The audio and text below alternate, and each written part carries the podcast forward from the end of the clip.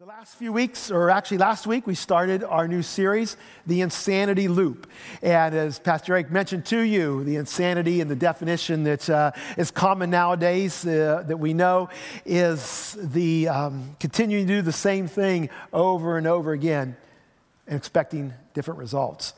And we know that in our lives in all areas. But we're challenging ourselves over the next few weeks here in March that it's also that way in our spiritual life. If we've wondered why we aren't growing close to Christ, why we aren't becoming more Christ like, if we're wondering what's going on, that, that we aren't becoming more mature in our faith, maybe it's because we've been doing the same things. And maybe it's time to move on I also wonder, too, for some, it's more scarier than that. It's not just I'm doing the same things, but I'm doing really not a whole lot. I've done very little to invest in my spiritual growth. I've done very little to invest in my relationship with my Savior. And unfortunately, sometimes the, uh, the American church has done little to challenge our people to do that. In fact, Kenneth Boa, who wrote the book Conformed in His Image, says this The bulk of Christian churches and denominations pitch their message so low that even if their members practiced the spiritual regimens they propose, it is unlikely that they would be distinguishably different from their neighbors. I read that and I say, ouch, ouch in our desire, in our passion to get people saved, to say, oh, just come and, and, and receive Christ, and, and everything's going to be all right, and you don't have to do much. It's not a big deal, but it is a big deal. And when we start investing in our Christian walk, when we start investing in our relationship with God, it, there's a regimen, there's a discipline, there's practices that draw us close to Christ. And so, what, what I think Boa is saying is we, churches, and we as people, need to step up our game. And as we come into these mm, series of messages in March, I think that's the message that we have for us is that it's time maybe to step up our game a little bit. It's time to take new steps. But the question is for some people is how do we do it? How do we do it? Well, through the millennia, the centuries, there have been time honored biblical disciplines Sometimes they're now called practices that Christians draw on to enhance, to strengthen their Christian faith, to draw them closer to Christ. You know, we just don't stumble into holiness. There's no shortcut. There's no shortcut to spiritual maturity. We're always looking for shortcuts and hoping things just happen, you know? There, I, in my physical life, that was, that was hammered to me in, a, uh, in this past six months or so, that, that, things just don't happen the way we want them to happen at times. I, I last October, I had made a visit to my endocrinologist. And, and as, if those with type 2, you know, you go every three months and get all your blood work done and they check everything. I've been doing that for years and years and years. And, and those numbers keep creeping up. You know, the bad numbers keep creeping up. And because in my mind was a definition of insanity, I thought if I kept doing the same things, that maybe that number would start coming down. Now, why I thought that? Who would have ever thought that? In October, we met and she took the numbers and she reads them. She goes, Well, I think it's time. And I go, Time for what? She goes, I think it's time for insulin. And I said, Hmm, tell you what. I said, Give me three months. And she says, What are you going to do in three months? I said, Well, I'm going to change. I'm going to, I'm going to change my life. I'm going to, I'm going to eat better. She goes, Well, how do you eat? And I go, Well, my wife cooks pretty well, but then I kind of add to that. You know what I mean? Um, and exercise. How about exercise? Well, you know, I'm thinking about joining the church softball team, which I thought about the year before, and I thought about the year before, and you know, and I'm thinking about, hey, I got a basketball gym out here. You know, I could before I come, before I get ready for work, I could, you know, I come in early, I could shoot a few baskets, run up and down, and get my heart rate up, and I'm thinking about that. But it's always been thinking about, kind of like we do with our spiritual life at times, right? But there are certain things in my life I had to do to eliminate, and there's certain things I needed to add. And that's kind of like we are in our Christian life. Now, thank, thank the Lord, uh, be doing, between doing all those things, numbers came way down. And, uh, and actually, instead of going to insulin, I got my medication lowered, decreased. She took away some pills. So I'm thrilled about that. And, but that, that's what happens when we, when we seriously consider the things we need to add to our life and the things we need to take out of our lives. And it's just as important in our, in our spiritual life as it is in our physical life. And so Pastor Eric started last week with something we need to add. And it was that first spiritual practice. It was the practice of prayer. That's an obvious one. In fact, when someone comes to the Lord, when they become a Christian, what's the first thing we say? You got to read your Bible. When we'll get to that in, down the road here in a few soon. But you also need to pray. These are, these are time-honored practices. They're practices that we read in the Scripture. The practices we read in the Old Testament, the New Testament. They're how people grow closer to Christ. It's, it's a practice they do. But as Pastor Eric mentioned last week, it's not prayers and just going to God and saying, Gimme, gimme, gimme, gimme. It's a relationship. It's, it's, it's taking time to, to nurture and to grow our relationship with our Father through communication. And if you were in our, our, our group on Wednesday night where we discussed the message, we talked about some of the challenges we have to our prayer life.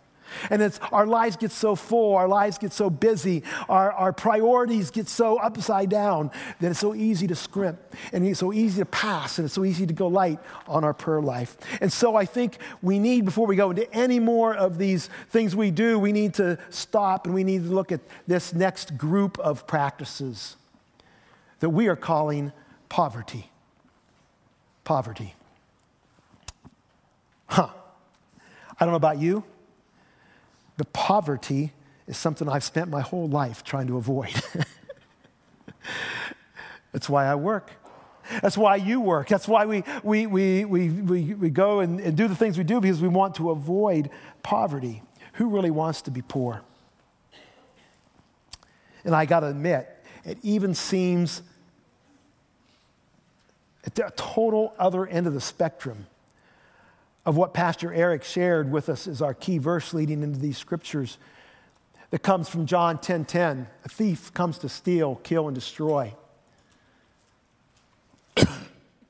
Excuse me.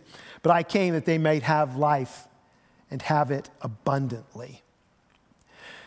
Isn't abundance just the opposite of poor? Abundance is a fullness more, exceeding. And yet, we're asking us to consider poverty as a spiritual practice. But it's interesting, Jesus, who said, I've come to give you life and to give you abundantly, is also the same one who said in the Beatitudes, Blessed are the poor in spirit. Blessed are the poor in spirit. Do you remember the rest of that verse? For they, for theirs is the kingdom of heaven. Blessed are the poor in spirit, for theirs is the kingdom of heaven. Could it be, could it be that the key to abundance is through poverty? The key to abundance is through poverty. The key to having more of God in our life and His blessings is through giving up. You know, this poverty, as we've termed it that, but there's a lot of other terms that you might think of. You might think of abstinence, you might think of fasting, you might think of simplicity. Anything that we give up so that we can receive more. That's what this practice of poverty does for us. What can I give up so that I can receive? Jesus says, Blessed are the poor in spirit. Throughout the scriptures, and especially in that passage, that, that poor is someone who, who crouches and cowers and begs. It's the position of our hearts and our bodies that, Lord, I can't, I can't do anything about this. I am totally dependent on you. I cannot fulfill this need. And I come to you and I beg, I beg.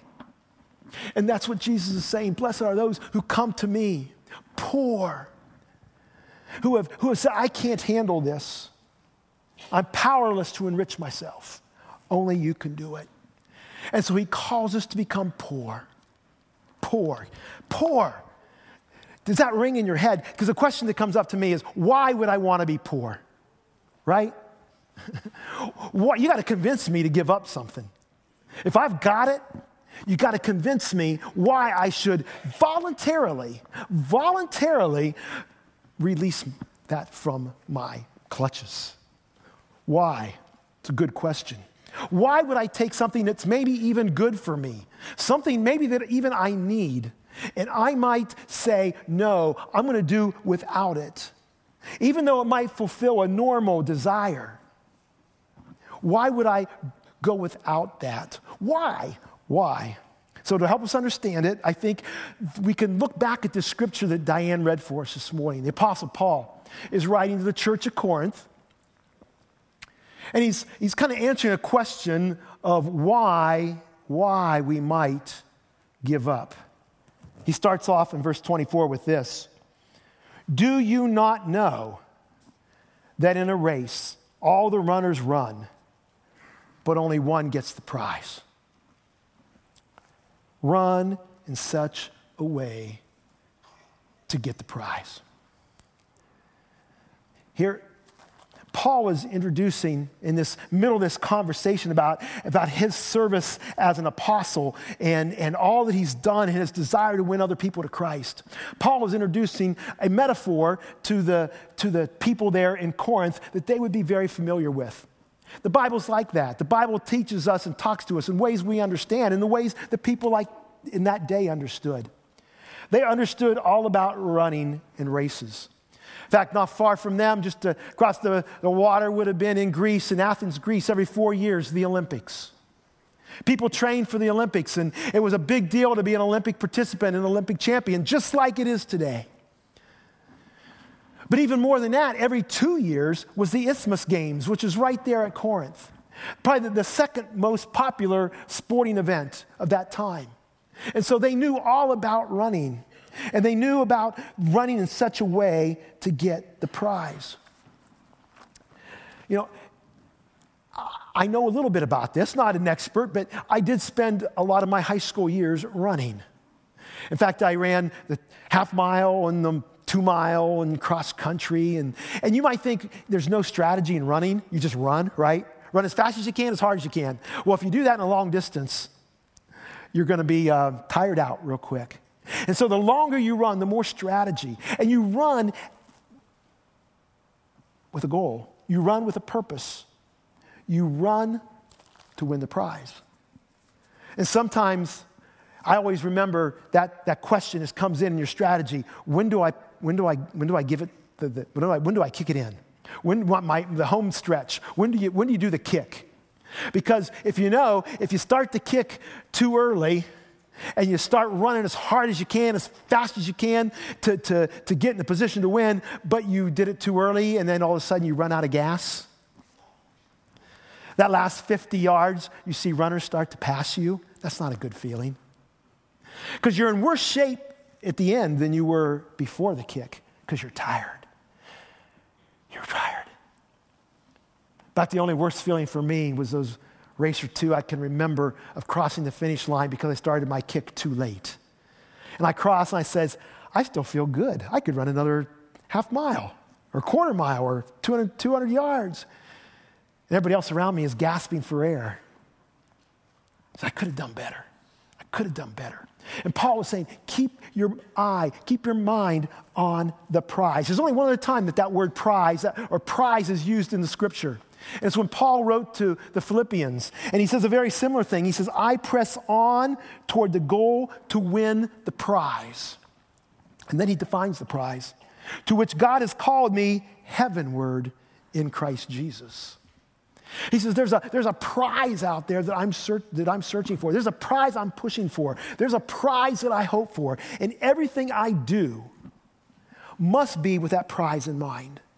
And so when we're growing spiritually, when we are coming, to, when we are coming and considering our, our spiritual life, our relationship with Christ, we are, we are beginning with that end in mind, with that prize in mind. And what are we doing to do it? And he goes on then in verse 25. He says, Everyone who competes in the games goes into strict training.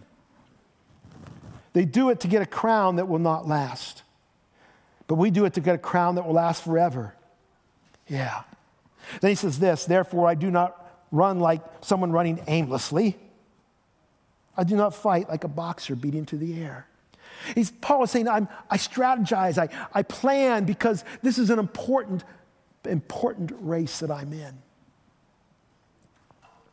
To win others to Christ, to make sure that I myself obtain the prize is important. There's nothing more important than that. I do it with purpose. I do it with self control. I train.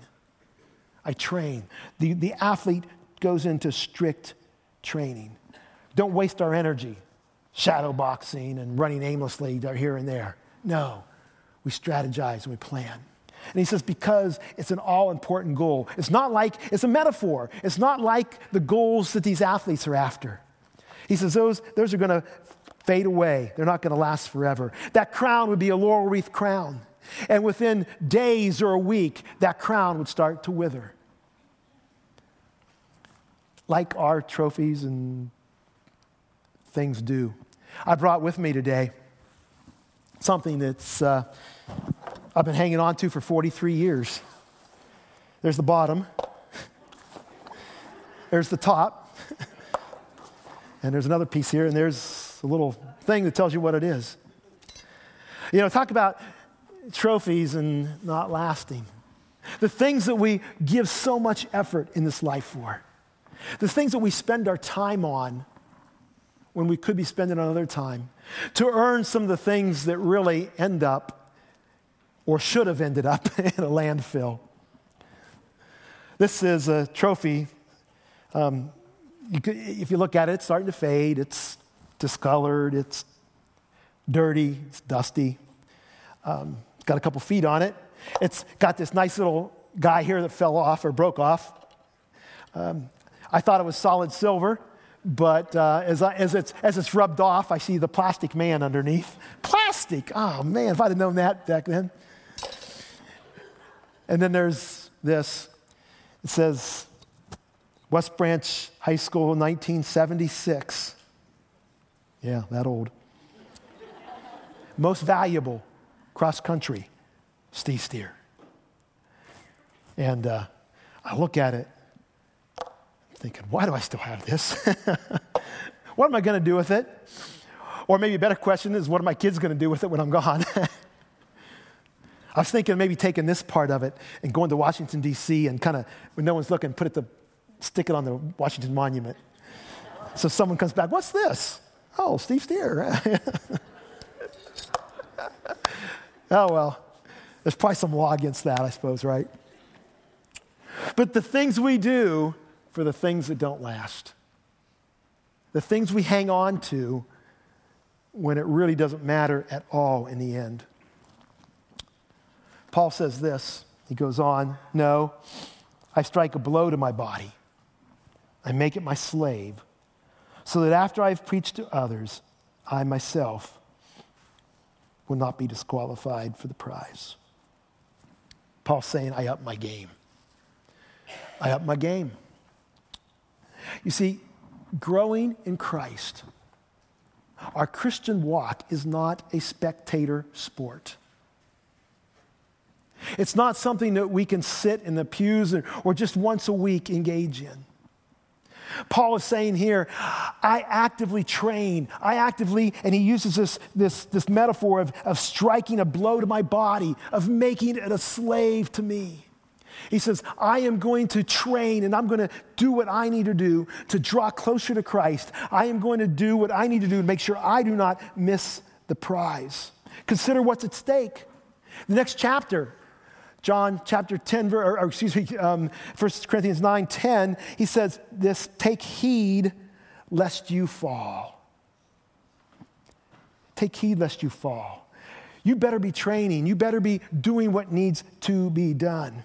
In 1 Timothy, he's talking to young Timothy, and he says this train yourself to be godly.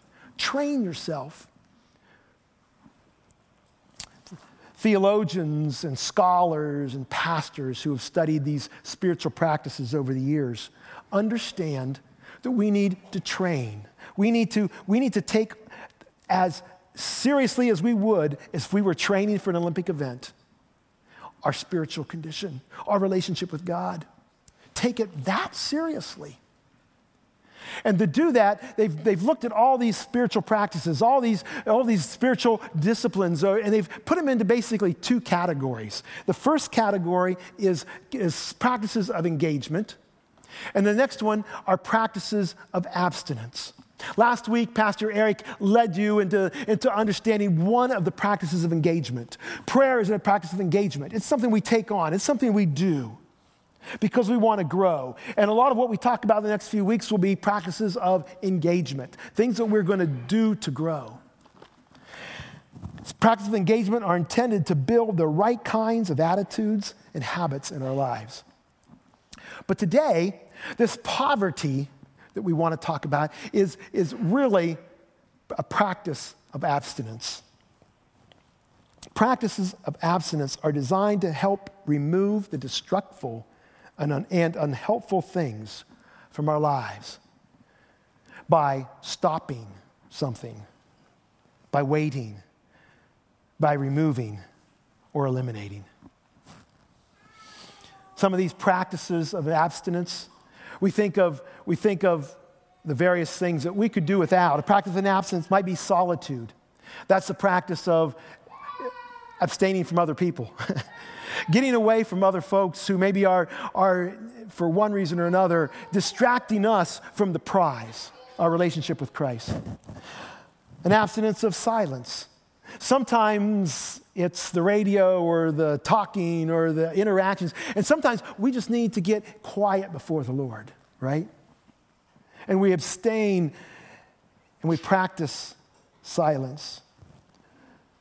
You might know fasting. Fasting is mentioned over 40 times in the Old Testament, uh, over 20 times in the New Testament. We see, you know, all, all kind of characters uh, that, that fast for all kind of reasons. And that's food fasting usually. Usually we pick up food, and not because we're dieting, not because we're trying to get more healthy, but because there's something about going without, something about giving up, something about becoming poor in spirit that is accompanied by being poor in our, our, our abstinence, our sacrifice, that, that we can then take that time and draw close to the Lord. And we really think about it, don't we, at this time of the year, right? Lent,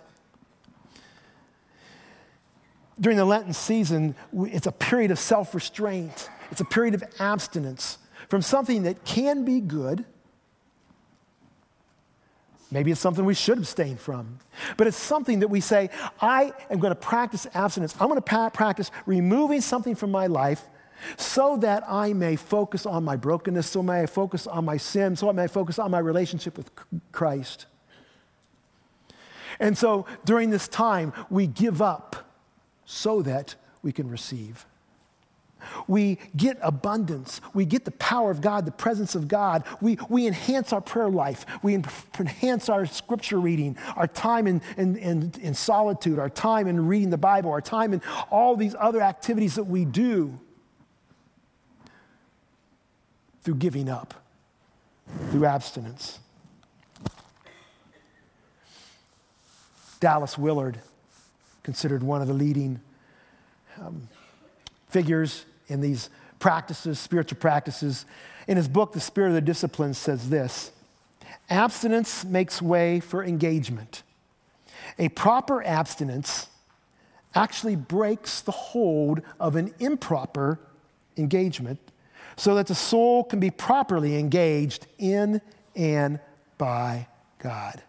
You see, the, the, purpose of the spiritual practices are always for spiritual benefits.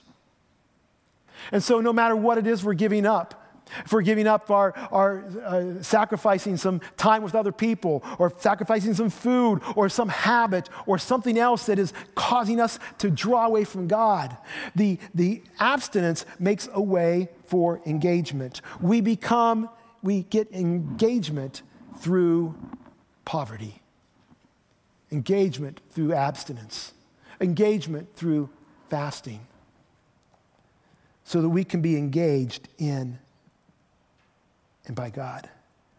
We want to be like Christ, don't we? Isn't that the goal, is to be like Christ? And we want to come close to Him.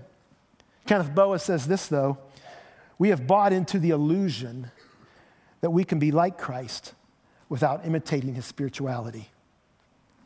We have bought into the illusion that we can be like Christ, but I don't need to do the things that Christ showed as an example. Jesus fasted. We had that message about four weeks ago, five weeks ago. Jesus prayed. Jesus gave. And we, we see Jesus' life, we see his dependence on the Father, we see his dependence on the Spirit. We see him drawing out in solitude at times. We see him in quiet and silence at times. And yet we think we can become like Christ and not do those things. When we become like Christ, we make room for God. And author Jan Johnson, in her book Abundant Simplicity, she says this Disciplines of engagement are like breathing in, and disciplines of abstinence are like breathing out.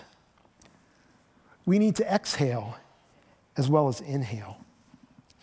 Abstinence is exhaling, it's letting go, it's letting out so that we can take more in. Have you ever been to the doctor and they say, and you know, take a deep breath? You take a deep breath and you hold it, and you hold it, and you hold it, and you hold it, and you hold it, and eventually when they when they finally say, let it out because there's so much that needs to come out. And many of us have in our lives so much, not necessarily bad, but so much that is crowding out our relationship with God. So much is crowding out our prayer time. So much it is crowding out that Paul says, no, sometimes we got to treat our bodies pretty tough. Sometimes, uh, sometimes we got to treat our, our relationship with God serious enough that we are willing to give up, that we're willing to, to, to, to, to, to take into to bondage, those are things that are, that are being difficult, challenging in our Christian life. We need to exhale at times. Exhale and inhale. The inhale, God fills us, God uses us. David, Moses, Elijah, Daniel. Could go on and on and on over 40 times, as I mentioned in the Old Testament. Even the people of Nineveh once they, once they turned from their sin, it says they fasted. In the New Testament, we see Paul fasting and we see the church leaders when an important decision needs to be made. Where do we send somebody? They fast. Not because they said oh, the food's going to be a problem here, but that time that they were, would have been eating, that time that would have been spent on serving ourselves and meeting our own needs, is now time spent in communion with God and seeking God and looking after Him. Jesus, of course, fasted. And for Jesus, you know, he doesn't give any rules. He doesn't say you got to do it. In fact, in the scriptures in Matthew 6 16, he says this He says, When you fast, do not look somber as the hypocrites do, for they disfigure their faces to show others they are fasting. Truly, I tell you, they have received their rewards in full. But he says, When you fast, just like the way he says, When you give, and, and when you serve, and when you pray, it's just expected. And we don't have a rule book here saying, well, you do it here in this time and, you know, seven times a day and fast once a week. Those rules aren't in here. But Jesus just says this is part of a daily functioning of a Christian, a normal functioning of a Christian. So, what is fasting? That's the cool thing about it. There's no rules. you can't find a rule book. You just commune with the Lord and say, God, first of all, what is it I need to fast? And then how should I do it? During Lent is a great time. It's a great time to start. Try something. I know we're a couple days late, but hey, you can start now and, and through, now through Easter, and you can fast something that, that you want, need to. Maybe it's, a, maybe it's an intermittent fast. Maybe it's once a week. I'm going to fast every Monday between now and now. I'm going to fast from food. I'm going to fast from social media. I'm going to fast what I'm doing. I'm going to fast from sports talk radio. Every day, not just Mondays okay? Every day. So someone's going to have to keep me up to date on what's happening. you, know, so, you know, what it is you're going to fast from. It can be occasional fasts, it can be partial fasts. I can't fast all food now. It's, mm, my blood within two hours will go nuts, but there's certain things I can fast from. And, and while I'm doing that, I remember that I'm giving this up, not because I want to be healthy, but because I have a Lord who wants to meet all my needs. And I don't need that. I need Him. I hunger and thirst after righteousness. He is the bread of life. That's what it's all about. In his book, When I Don't Desire God, John Piper says this Fasting reveals the measure of food's mastery over us, or television, or computers, or whatever we submit to again and again, to conceal the weakness of our hunger for God. How weak is your hunger for God? And how could that be strengthened? By maybe some abstinence over these next 40 days. See, it's not an issue of rules, it's not an issue of regulations. It's not an issue of food or phone or fun. It's an issue of the heart. It's an issue of the heart. And Jesus nails it right after he talks about fasting. Right after this scripture about fasting, he says this three verses later in Matthew 6 19 Do not store up for yourselves treasures on earth the engagements, the accumulation, where moths and vermin destroy, where thieves break in and steal. Sometimes our abstention is, is an abstention from accumulation, right? We accumulate and accumulate. Blessed are the poor in spirit, right? Blessed are the poor in spirit. He goes on to say this, verse 20, but store up for yourselves treasures in heaven where moths and vermin do not destroy, where thieves do not break in and steal.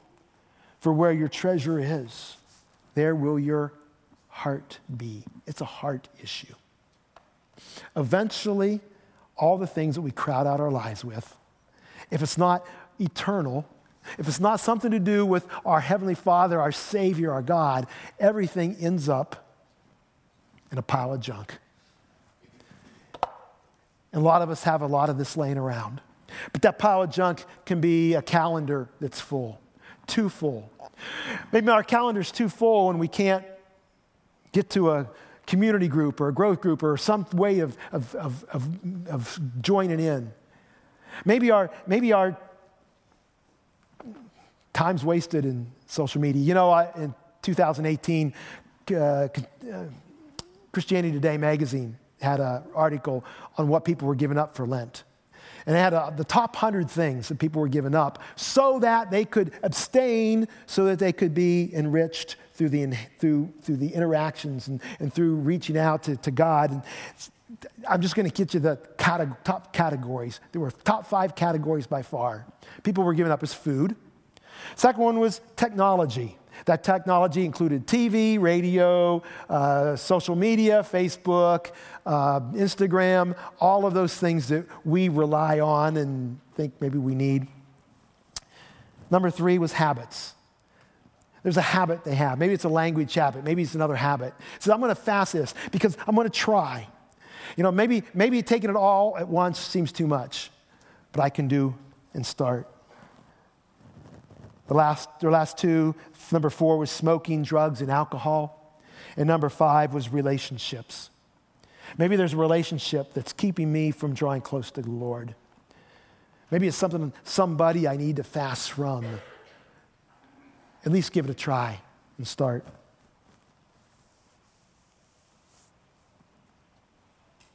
It's a heart issue. For theirs is the kingdom of heaven. One more question as we close. I asked you before, why? Why would you want to become poor? Why would you want to abstain?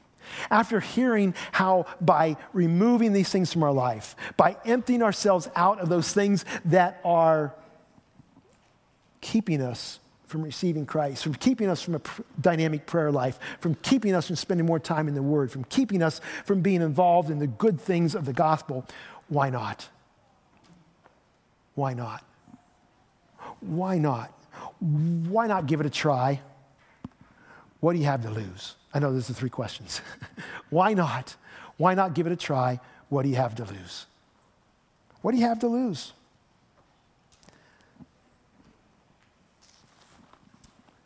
We call that addition by subtraction sometimes, right?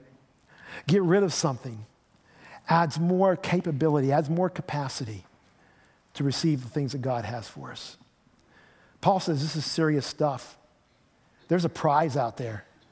And I'm going to I'm to struggle, I'm going to train myself, I'm to I'm going to do everything that I need to do so that I'm not disqualified from that prize. How willing are you? How willing are we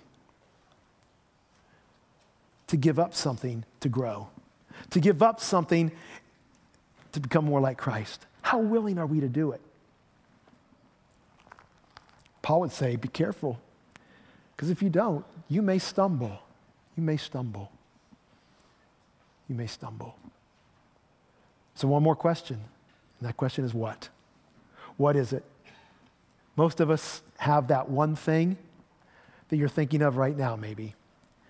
This is, this is what's keeping me from having that dynamic relationship with my Father, with my Lord and Savior. Maybe it's what I'm watching on TV. Maybe it's spending the whole night surfing on my iPad. Maybe it's listening to sports radio too much. Maybe it is something, a food that I just need to, to give up so I can take time, a meal. Maybe it's that lunch. You know, I would suggest if you want to start fasting and you start with a 24 hour fast, go from noon to noon. That way you can eat lunch and you only miss supper and breakfast, right? And then you can eat lunch after the 24 hours. It's a good way to start. It's a good way to start. And so you can take those two meals and I don't, does anybody really eat breakfast anyhow? no, I know we're supposed to. Um, but, you know, we're not giving up that much. And then you can go into a full day fast if you try that. Or maybe it's fasting something else I haven't even mentioned. Maybe it's fasting complaining. Maybe it's fasting in what you watch on the computer. Maybe it's fasting something. Fill in the blank. Fill in the blank. Jesus took it very seriously too. So did Paul. But you know what Jesus said in that same passage in Matthew chapter 5? He said, if you're trying to have a relationship with me or whatever, and, and you're with your Heavenly Father, if you're trying to live out your Christian life and it's your right eye that's causing you to sin, here's how seriously I would take that pluck out that eye. If it's your right hand, chop it off. That's how seriously Jesus took the practice of abstinence, of poverty, of doing without, of eliminating what's between us and God. I'm going to give you a minute, a minute to think. There's pens in the pews mostly. Some of you would have them there. There's paper all over the place. Hopefully, you have a program. I found that it helps to write down. Write down that one thing. And I know the scripture says, uh, you know, if you do it in public and everybody knows it, that's your reward. But I also have found that uh, accountability is good too. So I would say share it with somebody. What is it? And for how long are you going to do it? Are you going to do it intermittently? Is it something you're going to do once a week? Is it something you need just to go cold turkey? Is it something you need to, to partially fast or fully fast? Is there something you need to give up so that you can receive? That's the glorious part. Our abundance, our abundance comes through poverty. Receiving more of God comes through giving up the things that are between us, that are limiting how He can bless us. Have you thought of something?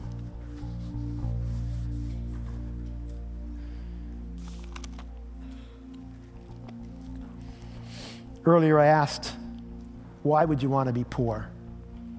Why would you want to be poor in spirit? Well, I think Paul and Jesus and the scriptures tells us that when we become poor, when we empty ourselves, that's when we're available to be filled. That's when he comes and he empowers us. And to those who are poor in spirit belong the kingdom of heaven. Would you stand with me? Let's pray. Father, this morning, we, uh, we admit, and I admit freely, of too much, too much stuff, too much things, too much time wasted, too much. Lord, anything that's not of you is too much. So, Father, I pray that each one of us would empty our lives, be open to this practice of abstinence. Lord, to go out and, and be involved in the things of growth in our lives and eliminate the things that inhibit that growth. Lord, we understand that this can only come through the power of your Spirit. Lord, I understand and we understand that, Lord, this, this is not easy or we would all be doing it and we would all be perfect Christians. We understand, Lord, that we fall short. Lord, help us, encourage us through this. Lord, even if we blow it one day, Lord, may you help us as we, as we go and, and, and try to grow closer to you. And Lord, may this challenge stick with us this week as we, Lord, maybe give up that one thing Maybe it's a good thing, but it's not the best. Lord, maybe it's that thing that we've struggled with for years. Lord, may, may you help us and encourage us, challenge us, strengthen us through this. And Lord, as we serve you this next week, Lord, help us to consider seriously the prize that we're after, the value it has, and the small cost, really, to pay. And the rewards, not in the, just in the next life, but the rewards in this life that come through following you, staying close to you, and opening our lives to be filled by your Spirit. Fill us this week. Use us glorify yourself. In Jesus' name we pray. Amen. Amen. You are dismissed. Go serve the King.